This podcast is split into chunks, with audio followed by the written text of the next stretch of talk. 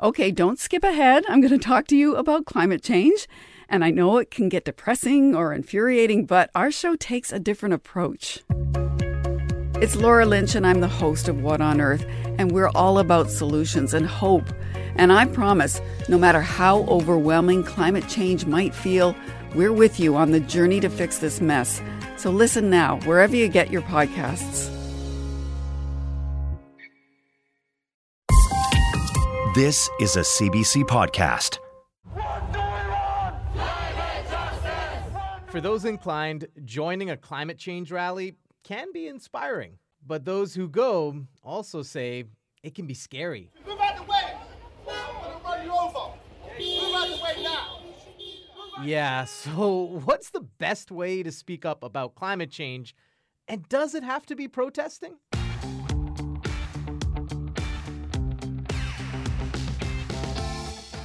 I'm Rohit Joseph, a journalist who is trying to cover climate change without getting punched in the face.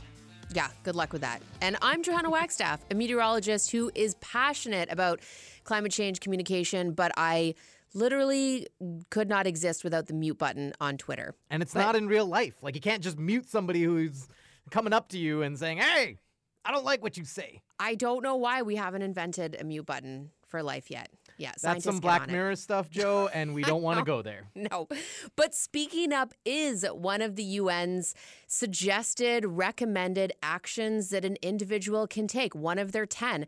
Like most climate solutions, it's something we already know. We hear all the time. Talking mm-hmm. and speaking up about climate change is something you can do as an individual. But we get stuck, you know, making this part of our daily actions. Why? Because our human brains are weird and we make strange decisions, often rooted in the status quo. We get stuck thinking nothing will help. And what does speaking up even mean? And honestly, even having the UN tell me to speak up make is like the equivalent of somebody telling me to smile more. I'm like, don't. Yeah, and our behavior expert, Jiaying Zhao, has something to say about that. I'm Jiaying Zhao, but I go by JZ. I'm a professor of psychology and sustainability at the University of British Columbia. So participating in rallies creates a sense of solidarity, social support, social connection. Um, every climate protest I've been to, actually, people are pretty happy. They're not angry or mad. Uh, they actually, people, a lot of people are smiling in those rallies. Th- so I think make our voice heard by participating in these public demonstrations is helpful. But blocking the traffic, blocking the bridge, like that's actually counterproductive. I mean, I get that they want to send the signal, the, the disruptive signal to the government, but you're disrupting the people that you're trying to engage. We must have more constructive ways to protest, uh, to, to bring more people on board instead of pissing people off. With an issue like climate change, it's also trickier because there isn't as specific or as tangible of a demand as, let's say, same sex marriage, rallying for that.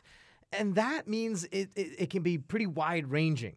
So, Myles Allen, the Oxford physicist who came up with the idea of net zero, well, he gets really specific about demands. I mean, we, you and I, we can't get rid of carbon dioxide. I mean, don't do this in your backyard, you know, uh, folks, because you know you need a, a fossil fuel company to do that. But I think the question does need to be asked: Does the taxpayer really need to pay for it when these companies are making so much money anyway? So why can't we get the result, the same result, by just requiring the companies to get rid of CO2 and prove that they're getting rid of CO2 at a steadily increasing rate in order to effectively decarbonize fossil fuels across the economy? I was kind of envious that you got to talk to Myles. He's like one of my climate crushes. But I also, you know, uh, respectfully only agree halfway. I love that there's a tangible ask in what he is saying. And I think that is so important when, you know, as an individual, we're trying to figure out what we want to achieve. So it is a very tangible ask that we put that responsibility back on the fossil fuel, uh, the fossil fuel companies. But we also have to address the systems that need to change, you know, not just taking carbon out of the atmosphere, but turning to green solutions means we get a chance to shake up these these systems that need changing anyway. It, it can seem really overwhelming, especially when we're talking about system level change. But guess what? It is actually happening right now in Indigenous communities. So, seven years ago, West Coast Environmental Law started up this program. It's called RELAW, Revitalizing Indigenous Law for Land, Air, and Water. Basically, it gets Indigenous people to come up with their own laws to protect their territories. Here's one of the lawyers who does this work. My name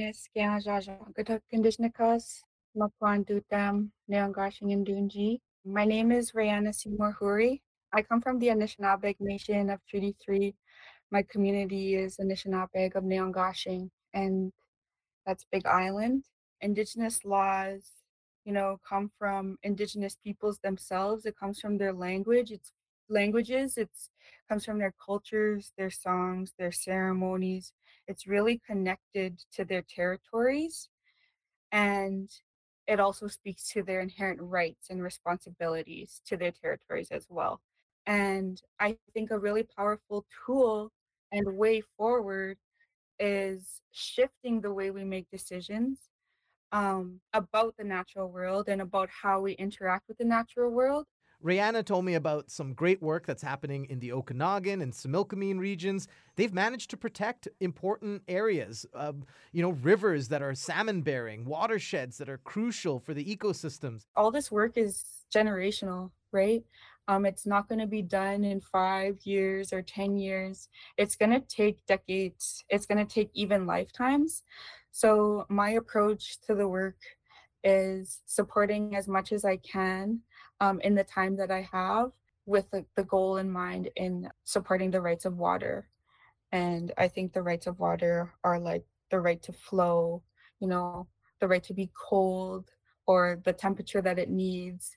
And when we kind of resist the rights of water, then we see those massive consequences the rights of waters is something that I've heard from local Indigenous leaders here when it comes to reframing the words we use around sea level rise. You know, uh, changing retreat to accommodate and Hmm. reframing who the center is uh, in in in that in that balance. Such a, a different worldview than than I grew up with, Rohit, when it comes to our relationships with the natural world. You know, as a as a Hungarian, all w- there was a lot of pride in our folklore and you know tales and songs about being a Hungarian. But the takeaway message was basically like, "Don't steal the cookies, or we're going to boil you in a pot." like it was very extreme. So there's a, a lot to learn here. But how can an individual, you know, emulate this sense of community? in their own neighborhood, you know, on a city scale, a, a neighborhood block, an apartment building. Well, I've got I've got some studies I got, I want to share with you, Rohit. Yeah, Obviously, let's get Uh, into it. Let's get into it. Penn State University actually conducted a study to test the impacts of two back-to-back, highly visible, large-scale climate change-related marches, and what that impact was on people watching. And they got these people to fill out a survey ahead of time, and then a few days after attending these marches. And the results found that these people were actually impacted by just watching these climate change marches. They felt like, as an individual, they had more power to make big change than they did before watching this march. Now, the study also found that the political uh, leanings of these citizens was also a huge factor. So, you know, in many cases, these were people already on the fence, and watching the march just sort of spurred them to jump in. We're going to circle back on where we started, and it's probably, you know, the big tangible takeaway. Here's JZ. Go vote because, you know, your vote matters just as much, much as everybody else's vote. I mean, it had to come up voting. It had to come up. um, I, you know what though? There's still going to be people who are like, I voted and I feel like it didn't make a difference. And all right, that's why we've laid out some options here. The takeaway that I'm having from from our discussion, Joe, is that there are options and different ways you can speak up about climate change. And you have to also realize that when it comes to speaking up, you're not always going to get immediate results and th- that's that's the thing. You have to reframe your way of thinking. Even climate change coaches that's a thing. They say you have to start thinking about uh, instead of you know feeling like there's not enough time i don't have enough influence think about it as you're making a start. You're starting to make a difference. So there you go. You know some days i'm going to feel like I don't want to talk to my neighbor about installing that heat pump. It's all about what can you do in your capacity to speak up. And I've got to say, uh, I've attended three different UN climate change conferences around the world. All right, Uh, stop flexing. I Joe. know, right? It's my time here at the CBC. Uh, and you know what? Yes, these COPs are about signing papers, uh, making these big global agreements. But for me, the biggest takeaway attending these conferences is the feeling of joy and camaraderie that I get to see in young people coming together. That's what inspires me. It's the young people, Rohit. Give me the blood of the young people. All right, there. Just kidding. And that's 10 minutes before things get creepy. Too late.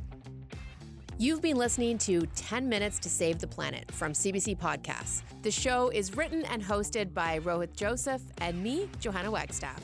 Our producer is Teresa Lalonde. Sound design by Jill Constantine. Fabiola Carletti is our digital coordinating producer with assistance by Sean Lloyd. Our managing producer is Damon Fairless. Executive producers are Cecil Fernandez and Chris Oke. Tanya Springer is the senior manager of CBC Podcasts. And Arif Noorani is the director.